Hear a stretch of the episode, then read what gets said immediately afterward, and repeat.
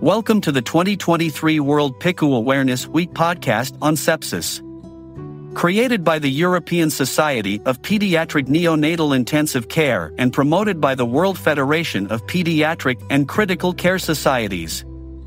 Each episode will host a short interview with key European opinion leaders on preventing and managing pediatric sepsis in PICU and NICU. Hello, my name is Gabriella Bottari. I am a pediatric intensivist at the Children's Hospital Bambino Gesù in Rome, and uh, I will be your host for this episode. During uh, today's podcast, I will be speaking with Maria José Lozano uh, from Gregorio Marañón University Hospital. Maria is a pediatric intensivist in Madrid, Spain. So thank you, Maria, to be here today with us. Thank you very much, Gabriela. I'm really pleased to be here with you today. Our today's podcast is on PICU management of pediatric sepsis. So, Maria, my first question for you is how the last guidelines on pediatric septic shock management edited in 2020 changed, in your opinion, our practice? Could you discuss with us the key points? Yes, in my opinion, every edition of these guidelines help us a lot. The experts panel present strong recommendations that provide evidence-based care, but in pediatric care, uh, also they tell us about in our practice estimates that are a good guidance. I like especially the table that inform us about knowledge gaps, gaps and research opportunities. It is a very good uh, resume of this. Our group is now working on one of these knowledge gaps to compare plasma exchange in septic shock and, and other deprivation therapies. So this is very important for us. I think these guidelines have encouraged the development of the sepsis uh, codes with early warnings and sepsis rapid response teams I think a lot of pediatric centers have implemented this systematic screening for timely reconnection of septic shock. And also this empower healthcare professionals, mostly nurses that are in triage rooms, not to seek rapid medical review. And of course, that screening tools should be adapted to the resources no, and type of patients uh, within its institution. But I think that will help to an early attention and delivery of the bundle of steps. Also, the antimicrobial stewardship programs, this daily assessment that now we are doing in our units for the escalation of antimicrobial therapy. I think these guidelines were good for that. They recommend to narrow the empiric antimicrobial therapy coverage when, when you know the pathogen and the sensibilities also uh, now we optimize better the antimicrobial dosing uh, strategies with therapeutic drug monitoring. No, that is something that, based on published pharmacokinetic data, I think other European groups are working, and our group are working now to have more data about how to adjust or not the antibiotic to a pediatric patient on CRT, on ECMO. No, we need more data about that, and, and ESPNIC is working on that too. And for example, uh, we have learned from pharmacokinetic data that we have to extend infusions of beta lactams. No, that is something that could change the sepsis of a patient. And also about vasoactive medications. These experts suggest using epinephrine or norepinephrine rather than dopamine in children with septic shock. And this is something that uh, changed years ago. But now, when the patient doesn't respond, uh, they suggest to add vasopressin. And I would like to know how is it working, you know, because that's something new for me, you know, for in, in our unit, we, we just start to use vasopressin. That is mm-hmm. something that we need more data about. I also think that guidelines help us to use less blood products. Also, TAXI guidelines help us uh, in this situation. And now in septic shock uh, patients, the hemoglobin threshold is seven in an hemodynamically stabilized child. No? But uh, stabilize is no increase in vasoactive medication for the last two hours. So, so seven is a low threshold for um, different that years ago. And also now we don't use prophylactic plasma or platelets if the patient is not bleeding. I think those are the, the changes, the improvements that I have seen in recent years that I think are important. Thank you. In fact, uh, mortality in pediatric sepsis uh, and septic shock uh, has uh, decreased uh, in the last year, but uh, is still high in pediatric refractory septic shock. Of course, we are not looking for a magic bullet, but do you think there are some clinical strategies, in particular in refractory septic shock, that last evidence highlight for clinicians? yeah, we need a, a game changer. No? But that's, uh, I'm not sure if that is over the table at this moment. There are different approaches for this situation.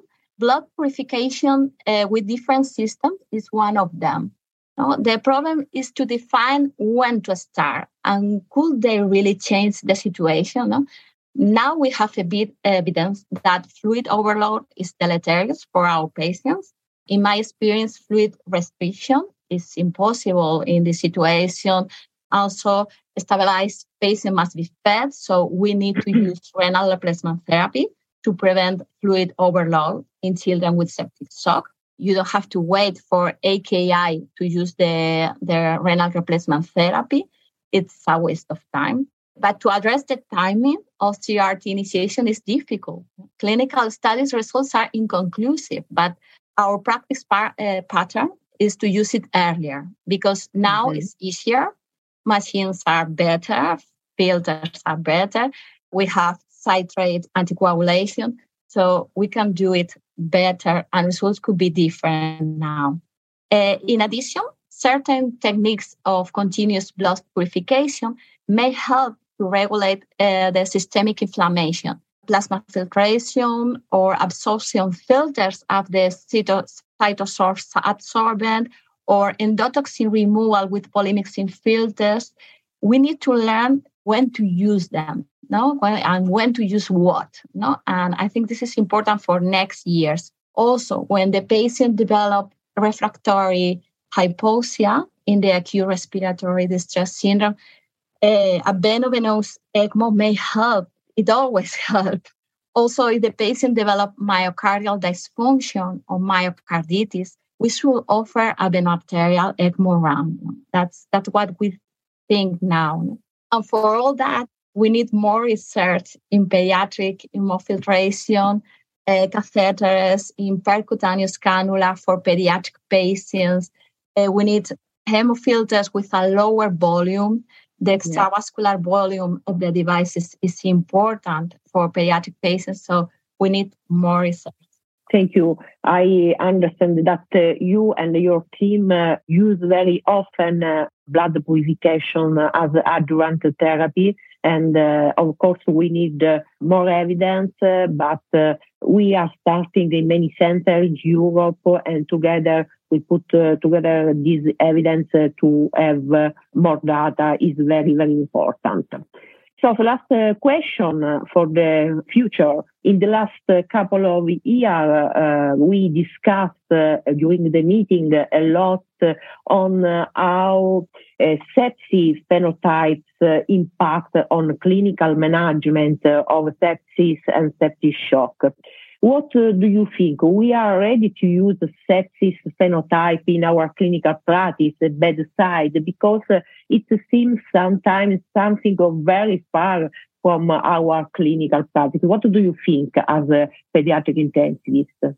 Yeah, this should be the the start of personalized medicine no, in septic shock, no, and and these uh, phenotypes that are going to evolve differently in time uh, have to be better defined in children. No, I think adults have a phenotype in more than 20,000 patients with sepsis, no, in, in a lot of studies, no. It is possible that this could help us to decide or estimate if a treatment is benefit or harm for this patient, no, depending on your phenotype.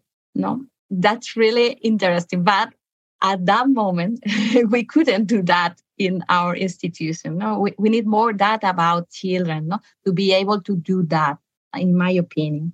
For example, we use plasma filtration in patients with the inflammatory phenotype, no? but all we have only some measurements no? in, in, in this first moment no? to decide that.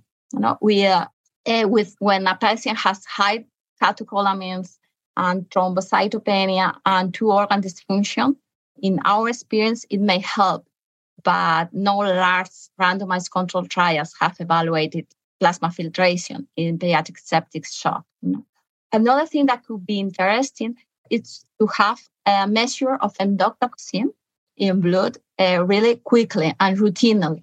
No, I think this, this is something that can help clinicians because these two groups of uh, patients with endotoxemic shock could be uh, treated no, with removal, no, with with a filter that removal the endotoxins. All these things, no, has to be mm, measured for uh, for next years, no. The only thing that we could do now is to rule out that a patient has macrophage activation syndrome uh, because they need different treatments, no, including immunosuppression, and to rule out that has an typical hemolytic uremic syndrome, no, uh, that will need a complement blocker, no, but but I think these phenotypes have to be better defined in children, uh, but and they could provide therapeutical targets and help in the decisions of organ system support. Thank you, Maria. Uh, thank you to share with us uh, this important concept, uh, your experience, and uh, thank you all uh, to participate and for to this uh, podcast. Bye bye. Thank you, Gabriela. It has been a pleasure. Oh, thank you very much.